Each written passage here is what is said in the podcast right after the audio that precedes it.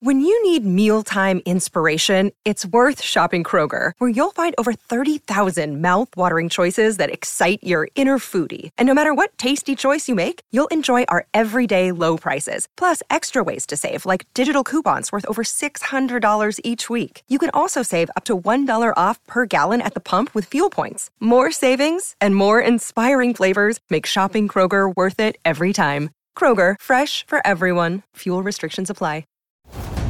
You're listening to Giants Chroncast, a podcast chronicling the San Francisco Giants, featuring Bryan Murphy and Doug Brazzoni. Part of FFSN, Fans First Sports Network.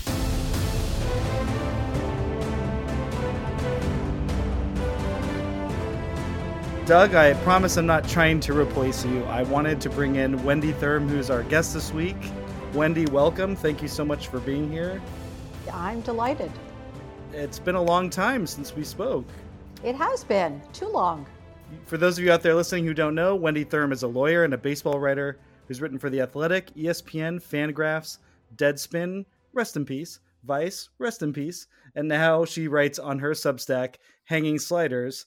She's a longtime friend of the, the Chroncast, and she once gave me some really sound dating advice, which I'm very appreciative of. Wendy, welcome.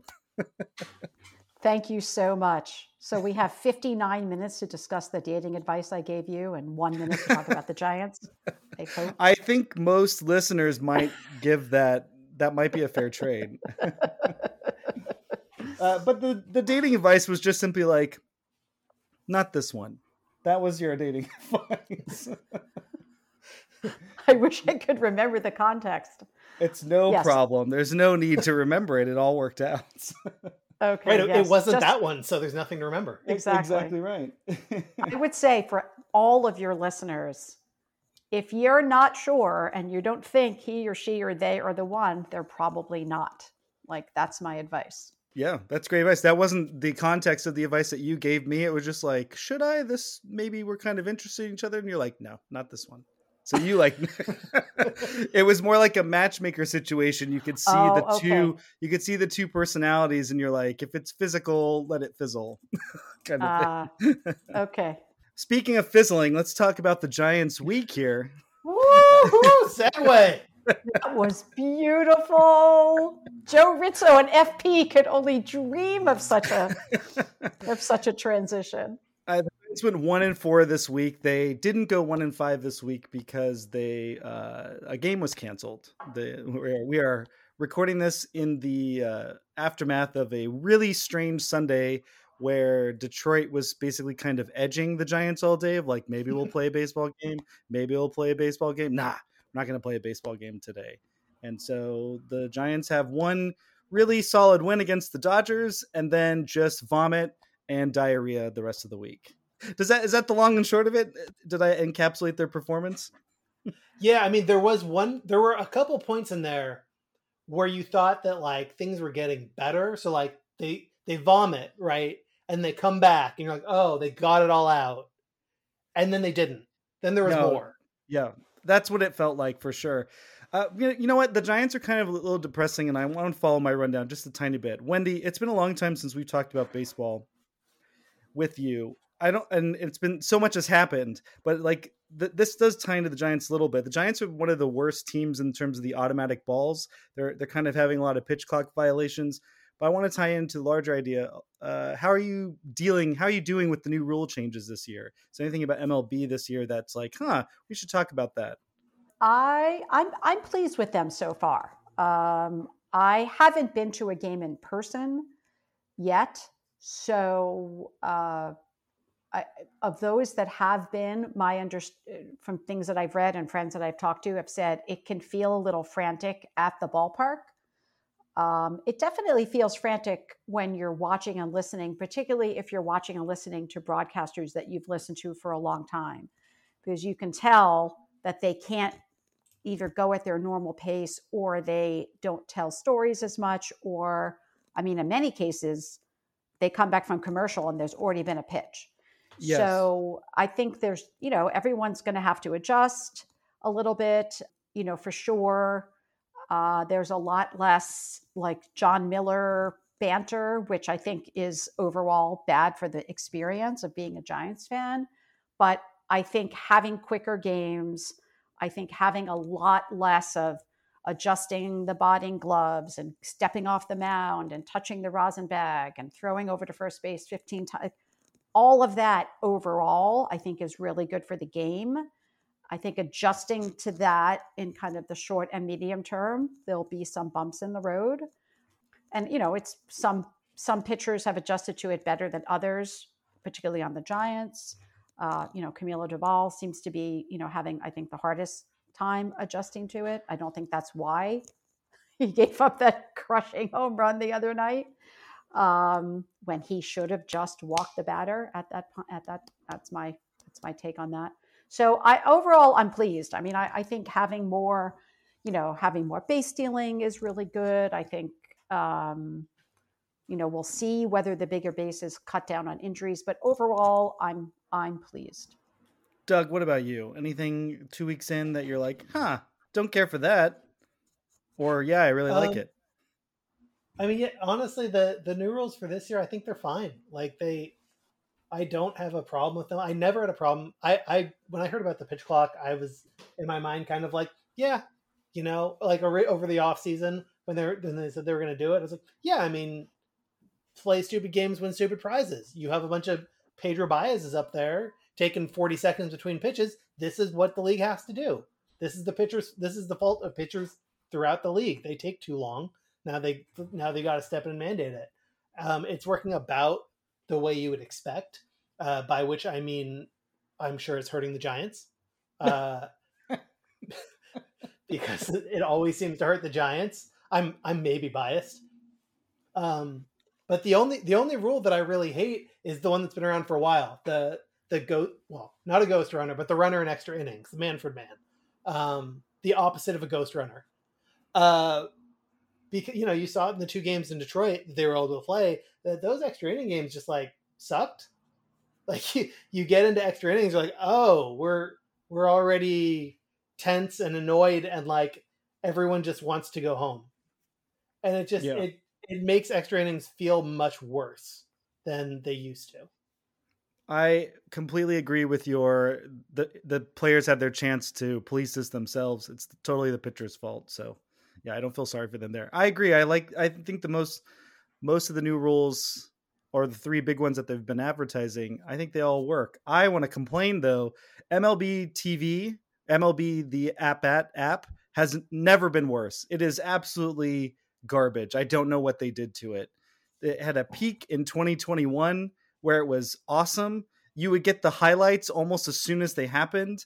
The scores, the the audio if you listened online, the the delay was very minimal and now it's like easily this is when the games as to wendy's point the games are moving at such a clip you're still like three or four pitches behind in some cases uh, the score is wonky the interface doesn't intuitively put you to your team's audio of the game that's recording it like jumps to the previous day you have to close the it's like a really weird how they've screwed up one of their prized things i guess because they've sold off all their technology it doesn't matter um, and then this is my other thing. Joe Rizzo's mic, somebody fix the levels. What is going on there? I can't stand it. And he's the only one whose voice sounds uh who hits the distortion level. So two weeks in, it's been a rough it's been a rough experience with baseball to say nothing about the Giants. But Wendy, you've been away from baseball for so or writing about baseball. What finally pushed you to come back and say it's got to be a Substack and it's going to be all the sports or all the teams? Was it that the Giants are super interesting and good this year? Yeah, no, that was not it at all. Um, so I just before I answer that question, which is a good one, I want to pile on on the MLB at bat thing, which is it's so frustrating. So in addition to all of the things that you mentioned, the other problem that I have is uh, I go for a lot of like really long walks or solo hikes and I take the at bat with me and you're listening to a game and then all of a sudden it will just reverse 15 seconds for no reason and just you'll just hear the last 15 seconds of play by play that you've heard and it will just happen over and over again in a game right so you have to take out your phone and press mm-hmm. live and bring it back anyway So This, I know that was happening last year. I remember it that was issue. happening last year, Yeah. and I complained about it last year. I sent emails, whatever, and, uh, and you know, added MLB whatever on Twitter, and it's it's just terrible. But I agree, it's it's very it's very frustrating to um, you know they're supposed to be the cream of the crop when it comes. You know, they were they were there, you know, MLB um, Advanced Media, you know, kind of set the standard for a whole host of, um, you know, both on the phone and digital streaming for sports, and Yeah. it's it's just really frustrating to have a um, to have a product that has so many problems. Oh, the tracking game feature has worked for me okay, so I do kind of like that. So one positive, but at the risk of what made it so good, I don't think that's a fair trade, to be honest. So yeah anyway anyway so to answer your question so um yeah so the last time I, the last season that i fully covered was 2016 and um and i there were a variety of reasons why i stopped writing about baseball after that largely having to do with um my dad took ill and i basically was kind of flying back and forth to where my parents lived to kind of care for him and be with him and then um, after the election, uh, when Trump got elected, it just felt like writing about baseball felt a little frivolous. Um, uh, that's that's that's making it sound a little bit, I don't know. But in any event, I kind of threw myself into. Uh, my father did eventually pass, and I kind of threw myself into a lot of um, progressive causes and other kinds of things um, after after Trump was elected, and um, and I I've been doing that, and I've been I've been writing like a whole bunch of stuff, um, like internal stuff. I've been I've been doing a whole variety of different writing projects over the last however many years, um, and now I'm an empty nester. Both my kids are off at college and I just had I spent a lot of time in the fall thinking about kind of how I wanted to spend my time now, now that I'm an empty nester. And I decided that I wanted to get back to something that made me really happy, which was watching a lot of baseball and writing about baseball. And so, um, you know, I pursued different options for that. I was in touch with a lot of editors that I used to work with, um, and it just seemed like the Substack was the best way to go for me. Um, and so, uh, yeah, so I started up. It's been about four weeks. I think I've published 17 posts already. Um, and it's it's been a good response. I mean, it's not been like overwhelming response, but it's been a good response. Um, I do know that one David B. Fleming is a subscriber, so I'm, um, you know, just waiting for the shout out on some brilliant thing that I write, and that will send my subscribers, you know, through the roof. Um, so it's yeah, I really like. Um, so for those who haven't had a chance yet to check it out, I mean, I you know, it's I'm writing about kind of things across the board. I don't think I've written much about the Giants yet because there really hasn't been anything that interesting to write yet about the Giants. Well, I mean, Um, the name of, your- of your Substack is Hanging Sliders. That's ostensibly about the Giants. So, well, perhaps, but it is. It's like so. When I first started writing about baseball, my Twitter handle was Hanging Sliders, and I kind of, uh, I kind of became known as that. Um, when I had when I had decided to move on and do other things, I changed my Twitter handle just to my name, Wendy Thurm. But um, I kept a lot of th- hanging sliders things, like I have hanging sliders at Gmail as my work work email and things like that. And so, you know, I toyed with different titles for the Substack, and my husband's just like, no, just go with hanging sliders because that's what people know you as. Um, so, being the marketing genius that he is, that's what I decided to do. Uh, I think it's great. I'm I'm excited. I'm subscribed too, so you've got two famous subscribers. So, um, if anyone asks you, like, yeah, Dave Fleming, Brian Murphy, and like Brian Murphy KNBR, and you're like, Brian Murphy, yeah, for sure. Brian Murphy, exactly, Yeah, exactly. Well, let's let's force you to talk about the Giants for at least a few minutes here. Uh, the Logan Webb extension was also the big news of the week, probably the biggest news of the week, right? And uh, five year extension, so five after this year, ninety million dollars. Which oh, I nailed it. I nailed it back in January, but you know, no credit because who cares?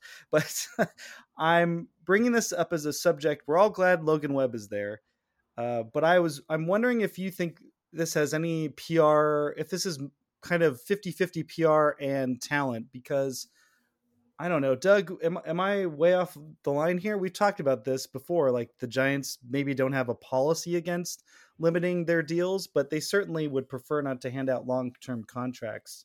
Um, I don't know. I'm going to read you both a quote, but I want to get your t- your your sense first of the um, of the Logan Webb, Webb extension. You're just happy, Wendy? No, no other thoughts beyond that. Um, I I don't know that I'm happy about it. I mean, I think it's good that Zaidi broke the seal on paying pitchers for more than one year at a time. Um, you know, I think we got like I'm still. I, I know that Kevin Gausman wanted to head back to the East Coast for family reasons, but I still feel burned about that. And I think you know, I think the Rodon thing will a- actually end up looking good for us because who knows how much he's going to pay play for the Yankees with his injuries and whatnot. So I, I, I would say I'm glad the seal is broken. I'm a little concerned about like where Logan Webb is. I was looking forward to seeing him pitch today in anticipation of us talking about this. Um, I don't think he's looked that great. I mean, my daughter texted me from college and said, I mean, if you put aside the home runs, he's actually looked pretty good. I was like, okay, if you put aside the run scoring things that have happened in which he's become 0 and 3 with a, a, a fairly substantial ERA, like, yeah, sure. Um, I was just laughing with her. But so I, um, you know, it's one of these things where are people figuring him out? What's going on early in the season? Home runs in general are up across the league Juice but they balls, also baby. have but they also have been playing in fairly cold weather places so far. So like i haven't really analyzed his mechanics not that i would be in a position to really be able to identify you know what may be off for him. So i think for me the jury is out on whether this was a, a smart baseball move because um, i'm a little concerned about whether he is an ace or not Doug, rebuttal? No, I'm just kidding. Doug, yes, I would. I'd like to hear what both of you have to say. Um, I mean, I'm not that concerned about what I've seen from Webb so far this year. I think there has been a little bit of an adjustment period to the new pitch clock rules, um, and we should factor that in. You know, it's one of the things they've talked about in the broadcast a few times that you know sometimes you need to take a minute to cool down you don't know how to do that. Well, they've started to figure out ways. Like Alex Wood was like, yeah, if you need a minute, just just throw the ball. Just say you need a new ball, and the umpire will throw you a new ball, and that'll give buy you some time. Which isn't something maybe he had in that New York game. I'm not happy with how he's pitched so far, but I don't think that's a broken pitcher. I don't think that's a pitcher that's that far off from uh, uh, from where he he was before. I think that um, he just missed a few times when he didn't miss before. Uh, and he'll, I think he'll basically be fine. I mean, I could be totally wrong about that because that's, you know, it's how it works that you're wrong about baseball a lot if you talk about it too much. Um, but if you like look at Fangraphs, his uh, his his FIP is way high because he's giving up homers on 31% of the fly balls he's giving up. Um, and that won't last. So as long as that comes back down the way it does for basically every pitcher who's not injured, um, I think he'll be fine. His right now his his expected FIP is the best in his career. You know, he's clearly doing some things wrong to give up all the home runs, but I don't think that'll last. And honestly, in today's game, $90 million is not that much, uh, which sounds kind of crazy, but, um, you know, if that contract goes bad, it, it's not going to, it's not going to hurt too much. So I yeah. think it, it was basically a baseball move. I don't think the PR had a lot to do with it. I think, especially when the trend is to lock up young players to to medium to long term deals. Um, that's about all you're going to want to. That's about everything you could hope for. And the front office probably didn't want to go past five years. That probably five years was where they were comfortable um, buying out a couple of free agent years, but also retaining, also making sure they're not going super long term. Yeah, I he looks like he has struggled in uh, for phases in the last two seasons, and this kind of looks a little bit in that in that realm of this is what he looks like when he struggles. But the juice balls certainly aren't helping. I think the Giants' defense is better generally this year, but I think the limitations on the shift could have something to do with it. Uh, last week, Doug, we highlighted that uh, Tim Anderson uh, fracas he got into, and I think maybe just not quite having the uh, ability to quick pitch, or you know what I mean, like just some of his tricks he can't quite use. That that all could play into it. It's still early enough in the season. Three starts, I don't know. I, hit me up again in like five starts, and we'll see where it's at because it feels like almost the Giants have other things to concern themselves with. I do wonder about the catching situation. uh, Wendy, Doug, and I made some predictions, and I was like, "Is Roberto Perez and Joey and Joey Bart going to be the catching tandem, barring bar by the end of the season, barring injury?" And Doug's like, "That's the stupidest thing I've ever heard, barring injury."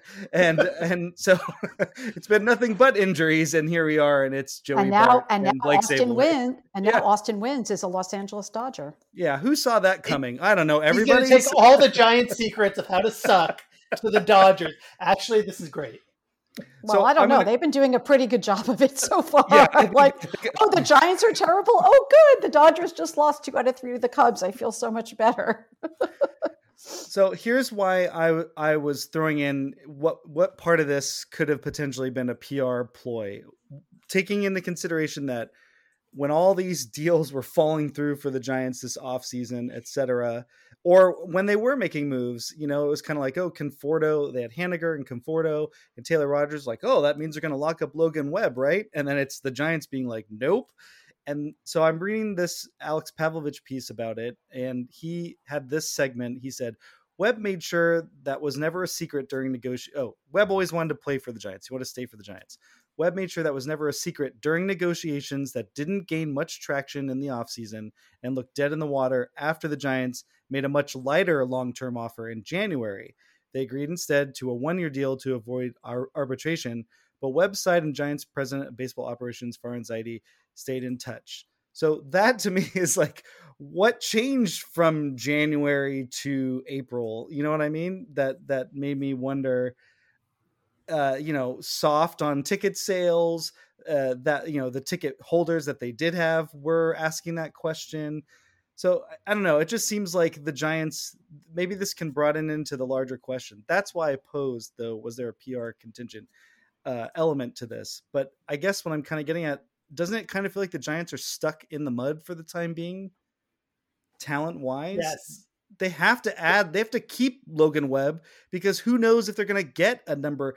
Wendy, whether you think he's an ace, it's like when are they going to get a one, two, or three starter for three years from now? You know, if if they figure out how to fix Ross Stripling, you know, God bless him, uh, and maybe they'll have him next year. But after that, what who are they going to have? So, um, in that sense, it seems like okay, maybe it's not strictly PR. Maybe it's higher than you said, Doug. Maybe it's more than zero. But it definitely seems from a baseball move, it's not just lock up our good pit, our good players. It's lock up anyone who's willing to play for us. right.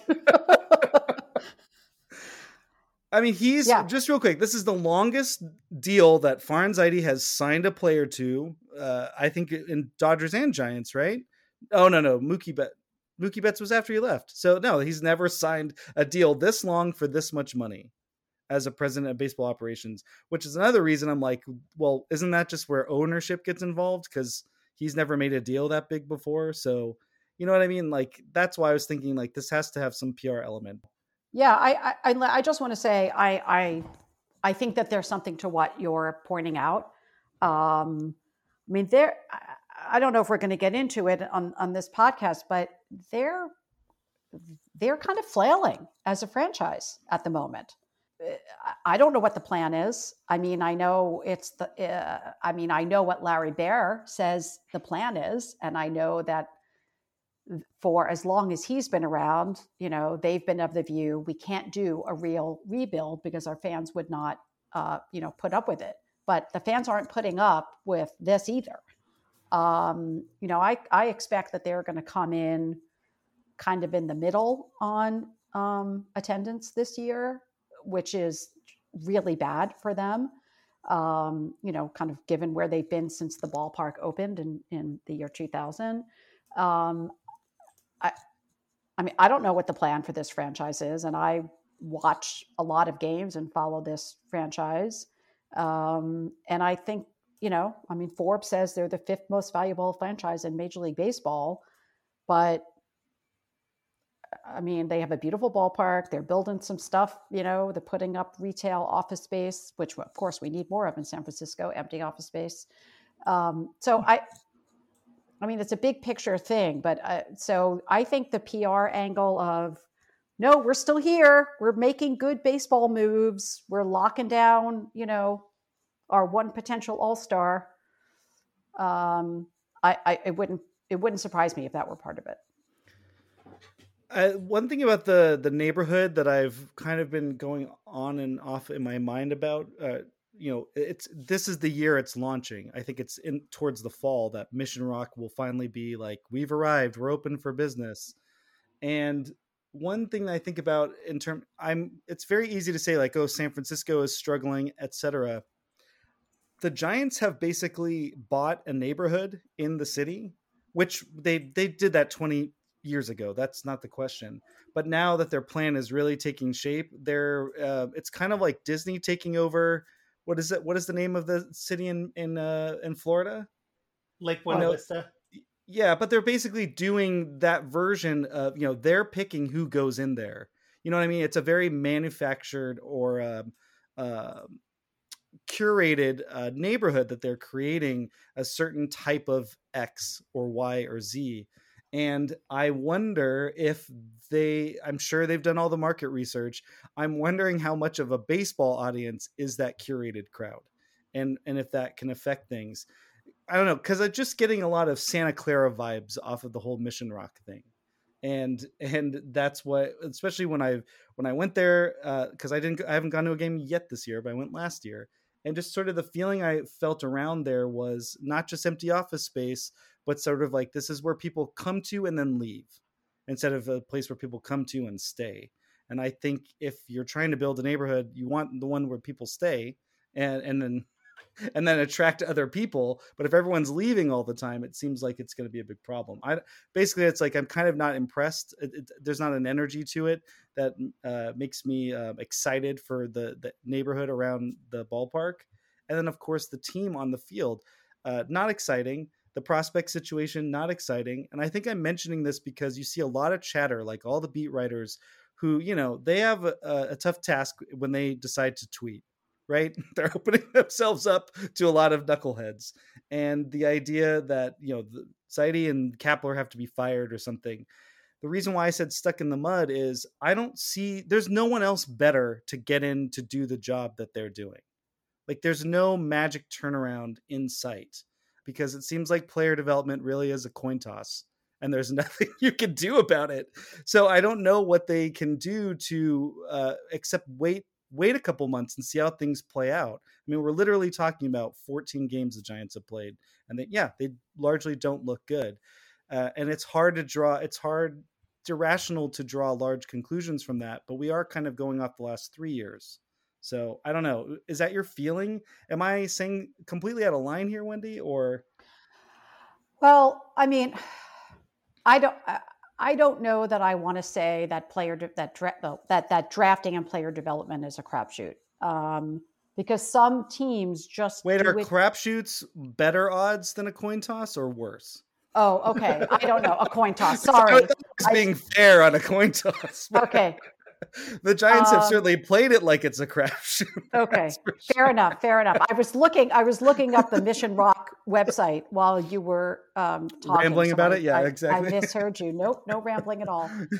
Um, I I don't know that I believe that because some teams are really good at doing it consistently, like the Dodgers and the Rays at a minimum. There probably are others. The Yankees are not terrible at it. The Cardinals. Um, the Cardinals, although I'm, you know, Cardinals, I think are not for whatever reason uh, they're they're off to a slow start as well. Um, so, but I mean, they're I mean they're the Cardinals. Their two marquee players are you know they got by trades. So which they could do because um, they had prospects to trade. And then people are willing to sign you know sign deals there. I mean, I you know I think there's so uh, I don't know that I think it's a coin toss, and so I don't know that I'm willing to say there aren't people out there that can do a better job than what you know uh, than than what Zaidi's done.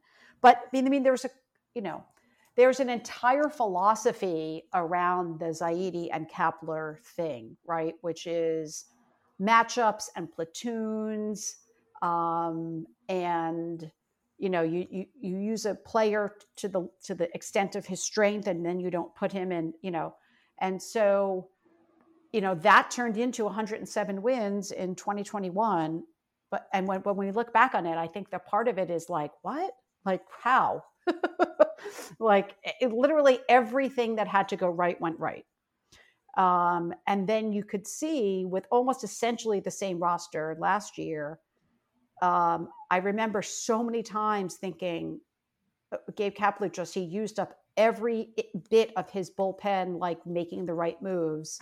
He used it all up in 2021 right? So if you're if you're going to have a roster construction and an approach which is kind of you know matchups and not you know one through well, one through eight or one through nine every day that kind of looks the same then you also have to make the right decisions all the time and he ran the table in 2021 and they didn't run the table no, you know, some people fell off and some people didn't play to the same extent. You know, I mean, obviously.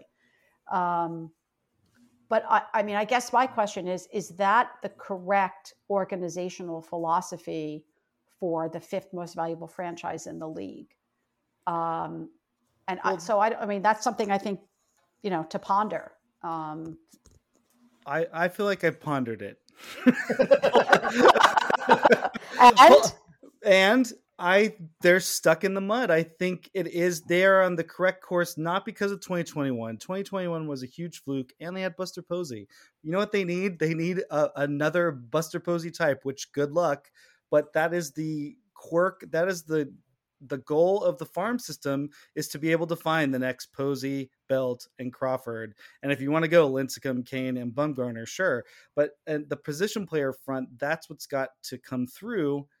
And I guess to all to address all your points, we have they are the fifth most valuable team that none of the best, the top of the market free agents want to actually come play for unless it's a huge overbid. And even then, the Giants can run into some complete once in a generation bad luck, like with Correa and the medical and it getting out and blah blah blah blah blah.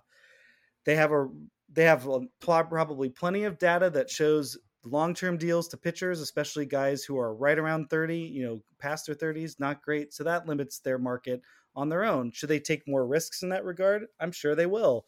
I think this Logan Webb deal would kind of they would consider that one of those risks. We can debate them on that.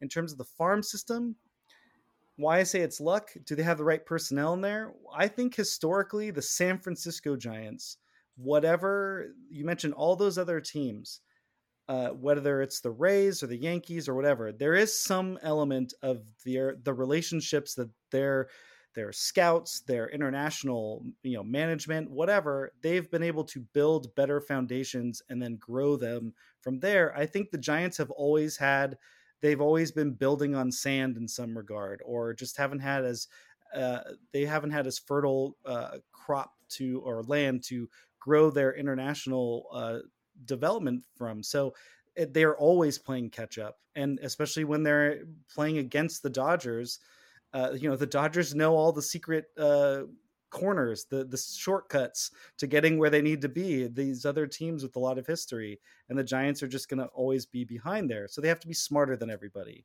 and sometimes that means they'll get 2021.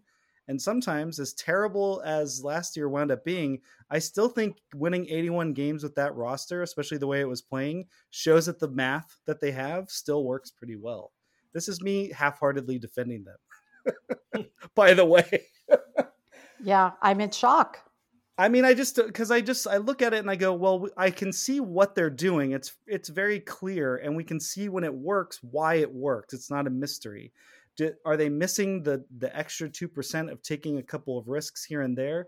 Sure, but they kind of are in a situation where they can't they can't sign a bunch of five year deals uh, because they have the money to spend and risk it because they have to keep signing a bunch of free agents to plug all their gaps. So they do have to be nimble with the short term deals for high money because they have to keep swapping out parts until they actually get a new car. And they haven't been able to buy a new car for whatever reason to, to drive the thing. So that's where I'm at with them. And it's really frustrating. I think everyone's frustrations are valid, but you know, until Marco Luciano Marco Luciano is not even playing right now. You know what I mean? Like until they get a player or two like that, um, they're not going anywhere. It's not going to happen. So I, I, I, just want to want to add one thing before we move to the next topic. A lot of this is because they've done a terrible job drafting in the first round. I mean, there's just not really any way around that. Uh, Hunter Bishop is, you know, he's out for the year again. He's barely seen the field. Joey Bart has been, you know, at his best in the majors. Okay, uh, it's it has been a very long time since this team got a significant contribution from someone who they drafted in the first round. And there isn't one coming anytime soon. I mean, Patrick Bailey now, people are saying nicer things about Patrick Bailey, but they're still basically talking about him like he's going to be a backup catcher in the majors. Um, you know, Tyler Beede went to either Japan or Korea. I can't remember. Uh, just they just keep washing out, and the the one time they got somebody who was pretty good uh, which was Bryan Reynolds in the second round, they traded him away. And so you look at the way they just keep failing at getting the top talent and developing it. I mean, it's that's the core of their problem right there. They haven't had an impact first round player, I think, since Joe Panik. And Joe Panik has retired. yeah, I agree. I agree hundred percent with with with with Doug, um, which is I feel like if you if you turn on any game on MLB MLB TV, you turn on you know whatever you have the afternoon off, and you get off early from work, and you you turn on an East Coast game. Every team has some like exciting prospect that either has just been called up, or they're talking about, or just hit 17 home runs in a game in AAA or whatever. And there's nobody, right? Like no, there, there's no one um, that, anyone is really all that excited about with the Giants. Um, like, so eh, I don't, I mean, do we just have to say, well, they're just stuck in this position? I mean, I think it's a problem that they have not drafted well. Um, in the, you know, I agree. I agree with everything that Doug said. Let's talk about what we saw that we liked from the week, as such as it is the Giants playing the uh, Dodgers and the Tigers. I'll say my little piece real quick. Doug, I said that they're the Giants are there's like nine teams they're not competitive against, and 14 that they are, and then like six, what is that? Then five that they're there's six that they're better than. So whatever the ratio was, we can safely put the Dodgers with the Yankees on the tier that they're not competitive with.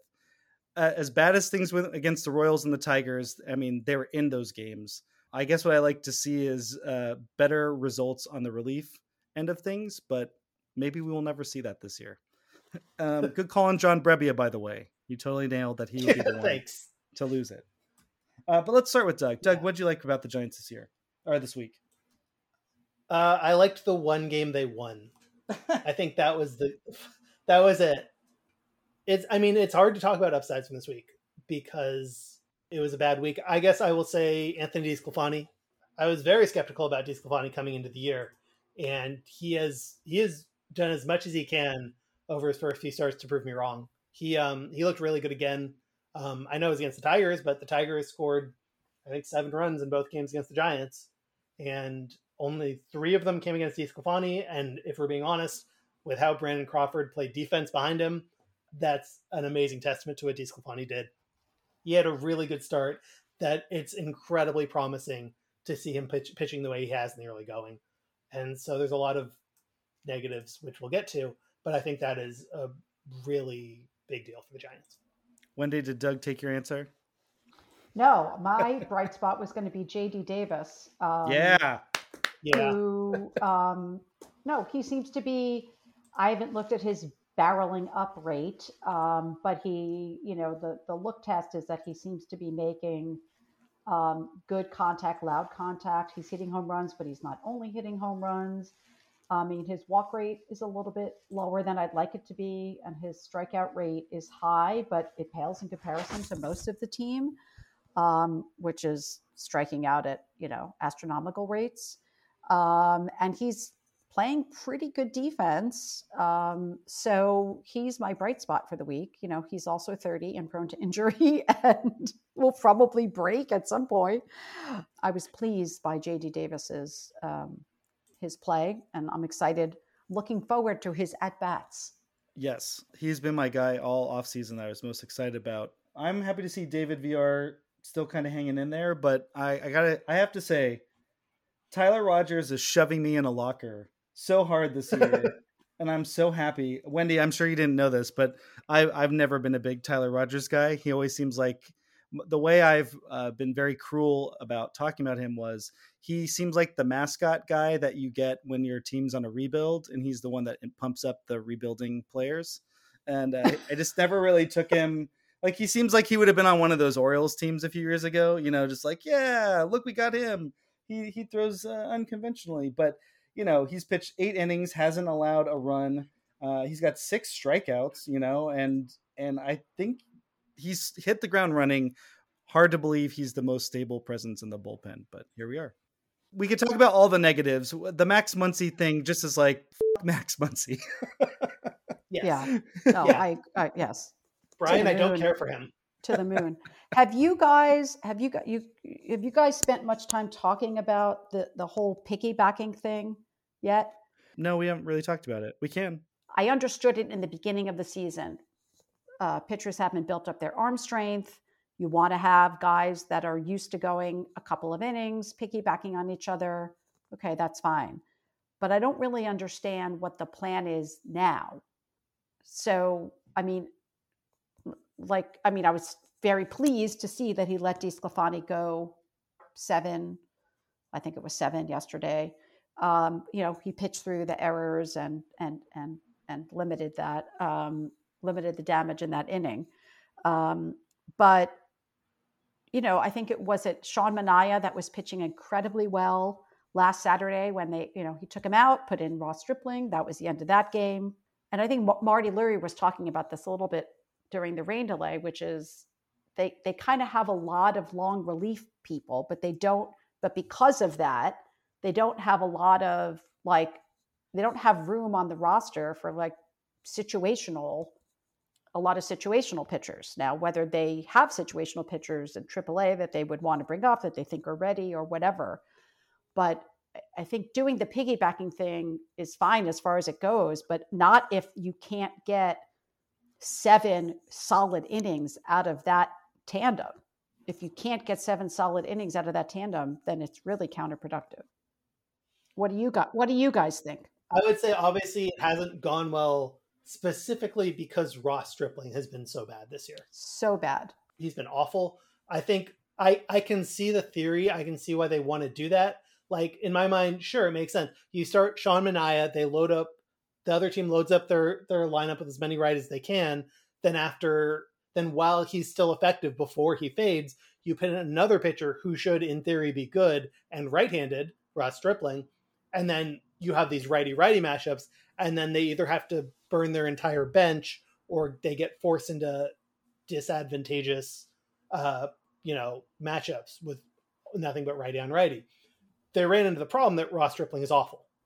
Um, which you know would be a problem basically whenever he pitched but it's it's hurting a lot right now and that's i think the core of the thing they need to fix because he shouldn't be this bad like i understand like you watch him and you go yeah he's this bad but um historically based on who he's been he shouldn't be so awful um so either he's hurt or he's tipping pitches or they they need to get in there and do some kind of phantom phantom IL mechanic fixing in Sacramento. I'm not going to say the line I used to say about Jake McGee. Um, and and get it's it the, get it's him the right. surest way to fix him, Doug.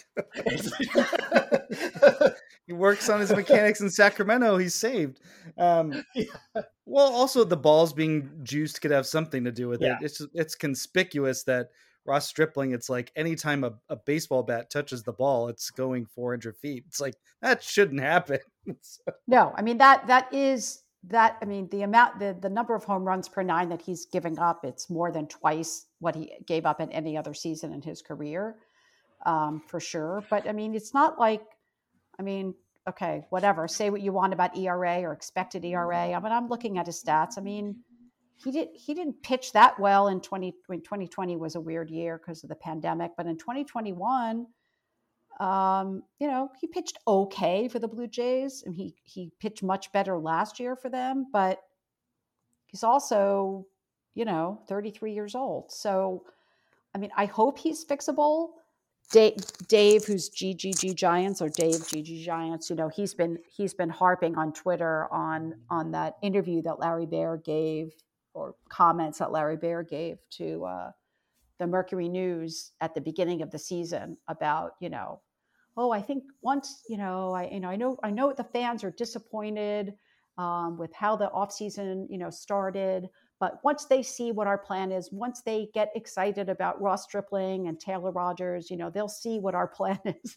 like every time something happens with either one of those two, you know, he he retweets that quote um, from Larry Baer. But it is, you know, so it's like I I, kind it's like they were supposed to be the big, you know, they were gonna that was the final thing that was gonna put us over the edge against the Padres and the Dodgers this year. The uh, the piggybacking. I mean, it really only feels like it's happening with Manaea and Stripling. Junis is basically a reliever and has looked really sharp. Uh, he's got he goes multiple innings when he comes out, and Alex Wood. Both of his appearances have been starts, uh, and he's looked good. But in terms of the piggybacking, it it's because it seemed like when they were signed, both those guys were coming off of that kind of situation last year where they were both starters and relievers. And so for me in my head, I kind of just uh, I figured that the Giants were going to use spring training and probably the first month of the season to see if they could finesse the things about each guy that they like and also keep them pitching and figure out what's going to happen with the rotation with injury etc because they they do have a lot of starters. Uh, and and i don't know i it didn't seem like as a terrible plan and stripling seemed like the guy who always should have been more in the Junis capacity. He should be coming in. I i don't know why they went with uh, manaea as the piggyback first but but i think it was because actually manaea hadn't pitched in a while so when Manaea's first appearance this year was a relief appearance as a piggyback to Stripling, I think it had been like two weeks since he had pitched on a you know in a game. So that made sense. And then he starts, and then Stripling came in and, and made us all sick. That all you know that all makes sense to me to be honest. But it is a little unusual. It's not what you want. I didn't think about the situational reliever element to it because, as Doug and I talked about last week, having Webb and DeSclafani go six strong innings, it kind of takes a lot of those decisions out of the way. But now that Taylor Rogers is not pitchable right now and uh, Ross Stripling is not pitchable right now, you got two arms in that bullpen that are on the roster just taking up space for at least a week. And uh, it's not what you want. It's not a good It's, situation. it's not. I, th- I think my last point about Ross Stripling is like I was talking before about Logan Webb's very high homer to fly ball rate. Ross Stripling is giving up home runs on 55% of the fly balls he gives up, which it feels like that. But again, that's there is something very wrong there. And generally, at least some part of that's going to be out of the pitcher's control because 55 would be like the the highest in baseball by an order of magnitude. Yeah, it's enough to make you sick. Yeah. So the Giants are five and nine to start the season, which, by the way, that's the same record they had to start the 2017 season. Just to uh, remind everybody that. And uh, Are we supposed to feel good about that? the 2017 season also started with I mean, that game, I, will never forget it because um, my dad, my dad was in hospice, and I remember trying to, trying to like get the game, you know, on game day. I didn't have like great internet or whatever, but but it was that was the game where Madison Bumgarner had a had a perfect game until like the sixth or the seventh. He hit two home runs, and then they lost the game in extras because the bullpen just imploded. And I just thought, oh my lord, this is going to be some season. Yeah, their that year their their only free agent signing really was Mark Melancon, right. who gave up the lead in his first game. Yep, beautiful. Couldn't script it any better. But I mean, Incredible. after like a game that was a perfect game into the seventh, and the pitcher hit two home runs, it's like there's something very wrong here. Uh, so they're going to face the Marlins for three and the Mets for four, uh, in Miami for three, and then uh, back at Oracle for four. The Marlins lost today. They're eight and eight, however, and uh, mm-hmm. the Mets are the Mets. I feel like it's going to be a tough week, but uh, also we got to figure that the Giants have a uh, huge injury contingent right now. Joc Pederson hit the IL which means we're back in the Matt Beaty era, right on, or Matt Beaty, It's Beaty. I got, finally got his name right. Michael Conforto is still uh, got a tight um, calf. I kind of suspect if he doesn't go on the IL in the next day or two, that we'll see him against the Mets. That that'll seem like it'll be a happy thing. Mitch Haniger and uh, Austin Slater. I think I read an article, so there is a proof of life. Both guys are still alive but it's unclear when we're going to see them. This might be the week where they actually begin their uh, rehab stint. So Slater, Slater, has already begun okay. his rehab stint. He's been playing for the River Cats in Reno. Okay, and he's alive, right? It's not yes, a hologram. Okay. He's alive, and he hit a home run. Okay, in in Reno though. So in Reno, yeah. Okay, fair enough. Fair enough.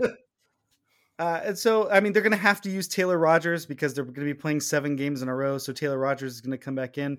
Uh, Taylor Rogers, if you're listening, and I know you are, I cut you from my fantasy team, so you should be fine. Just want to give you. So, uh, as we look ahead to this week, what are you, uh, Wendy? What's one thing that you're dreading, and one thing that you're hopeful for for this week, or looking forward to seeing? Well, I'm looking forward to actually watching Luis Arraez, um, who I wrote about on hangingsliders.substack.com on Friday. So he was the American League batting champion last year, and now he's on the Marlins after the Marlins and the Twins essentially did a one for one trade of a of a good control under control pitcher for a for a good under control batter. Anyway, he's on the Marlins now. I'm looking forward to seeing how many times the Giants can try to get him out. He's batting over 500. so um, you know from that from not from the Giants perspective per se, but I'm I'm looking forward to watching him play um, in three games. I'm looking forward to DeSclafani starts. What's happened to me, right? I mean, like this is it, DeSclafani and JD Davis. The, uh, okay. and I'm looking, I I'm looking forward with trepidation to see what's going on with Brandon Crawford. Mm. Like he's not hitting at all. I mean, I know he has two home runs, but he's he doesn't look good at the plate at all. And he's gone through periods like this and he has pulled himself out of it. But he's what is he now? 36? And yes. the errors he made yesterday were like, what? I mean, so I oh I really hate when like really really good players you know kind of go out on a sour note. I don't like feeling like I have to cringe watching someone like Brandon Crawford.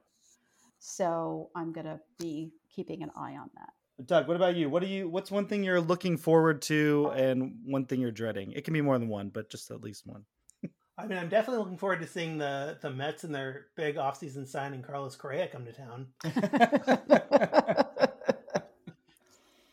uh, no, I mean the the Mets are they're a good team. They're they're kind of fun to watch. They're um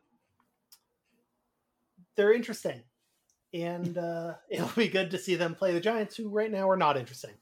And what I'm not looking forward to is the bullpen, because I mean, right now, basically the only reliever I trust in there is Tyler Rogers. I mean, Scott Alexander's been pretty good too. I can throw him in there. Tyler Rogers and Scott Alexander. The rest of them are really concerning. I mean, Doval had his first loss uh, on on Friday, but he's he's looked shaky all year. Um, obviously, we talked about Stripling and Taylor Rogers. Uh, Junis is he's he's fine, but he didn't sh- he didn't do very well against the Tigers, and there just aren't that many relievers who you feel you feel fairly confident in when they come in the game, and uh, it's it's concerning because the Giants don't have starters who are going to go seven innings, so they need the relievers to bridge some of those gaps that they're not doing a good job bridging. Uh, I need to see the attendance this week. That's what I'm most looking uh, interested in. Four games against the Mets. I have to assume these are going to be sellouts for no other reason than a bunch of Mets fans are going to be there. I would think, and if that doesn't happen, that's concerning, I guess. Um, but I also, for the Marlins series, I'm looking forward to seeing David Villar because he's from Florida, right? So this is like a big homecoming series for him. Uh, I'm he's the guy that I keep going. Okay, if if they can get him on track, that's a guy they can point to as like a player development success in the Zaidi regime for a position player. That would be nice. And I think if to your point, if Austin Slater is playing, I mean, I want to see him back by the end of the week. By the weekend, I'm hopeful that they really need him in their lineup. Uh, it was we didn't even talk about this, but the Giants 100% won the Darin Ruf trade with the Mets. He's back with the Giants. We didn't talk about that. It's you know, he, he hit uh, Clayton Kershaw. They had, but that's how desperate the Giants were. Like, we're going to take Darin Ruf and we're going to bring him back. He's going to be our guy against right-handers or left-handers. And uh, you know, Austin Slater against left-handed pitching um, has been incredible. And so having him in and in the field would be great, especially with Joc Pederson um, being gone. I don't know if he's coming back, right? We don't know if he's coming back this week, but that's something I'm hopeful for. On the pitching end of things, yeah, it's, uh, Webb's got to have a good start. It'd be nice to. He's going to start twice this week, right? He's going to start against Monday against the Mets, and then probably pitch what with one Tuesday, Wednesday. He's going to pitch Saturday. No, Mon- Monday against the Marlins. Oh, Marley Marlins, and then Saturday against the Mets. I think if he can hold his own, give up maybe maybe just three runs against the Marlins, which shouldn't be that hard, and then you know pitching at Oracle, we'll see how he does. Uh, I'd like I'd like him to have two pretty solid starts this week before I start to really lean into like oh something else might be going on here. But um, and then hopefully Michael Conforto can play the games, but generally I'm not looking forward to that Mets series to be honest. It, it seems like it's it's very much in the boat race territory, and for four games that might be pretty miserable but we'll see. Uh, Wendy, is there anything you want to spotlight uh, for your Substack that you think you're going to be writing about this week? Yeah, for tomorrow. So I publish Monday, Wednesdays, and Fridays. Uh, tomorrow, I'm writing about um, uh, Jackie Robinson Day, but writing about how, um, like his leg, you don't see really much of his legacy in the broadcast booth. Mm-mm. So we still largely have um, white men in both the TV and radio booth for most teams. And I, in, in you know, I think this, the sport understands that it needs to get more diverse, that it needs to be attracting um, younger fans. And I think the way most people interact with their teams, you know, is through broadcasters. And I think teams are making a big mistake by continuing to kind of go down that path. So that's what I'm writing about for tomorrow. Doug? So I'm at giantsdoug.substack.com. I write Tuesdays and Thursdays. So you can just swap out me and Wendy. Me and Exactly. Wendy Perfect. day. I, I think this week I am going to look at uh, Taylor Rogers. Uh, is his year good or bad? Who can say? So I'll, I'll answer that question finally. And then I'll write about something else, which I'll figure out later. Uh, I'm at McCoveyChronicles.com. Uh, this week I'll be doing series previews and uh, probably doing a StatCast recap to see who stood out. I wonder if Taylor Rogers will make it on that one uh, for, for negative reasons. Uh, but Wendy, this has been great having you on. Is this your first time on Fans First Sports Network? I'm delighted. Thank you. Check out hangingsliders.substack.com, giantsdoug.substack.com, and we will be back next week with an all new episode. So until next week. Go, Giants. Giants.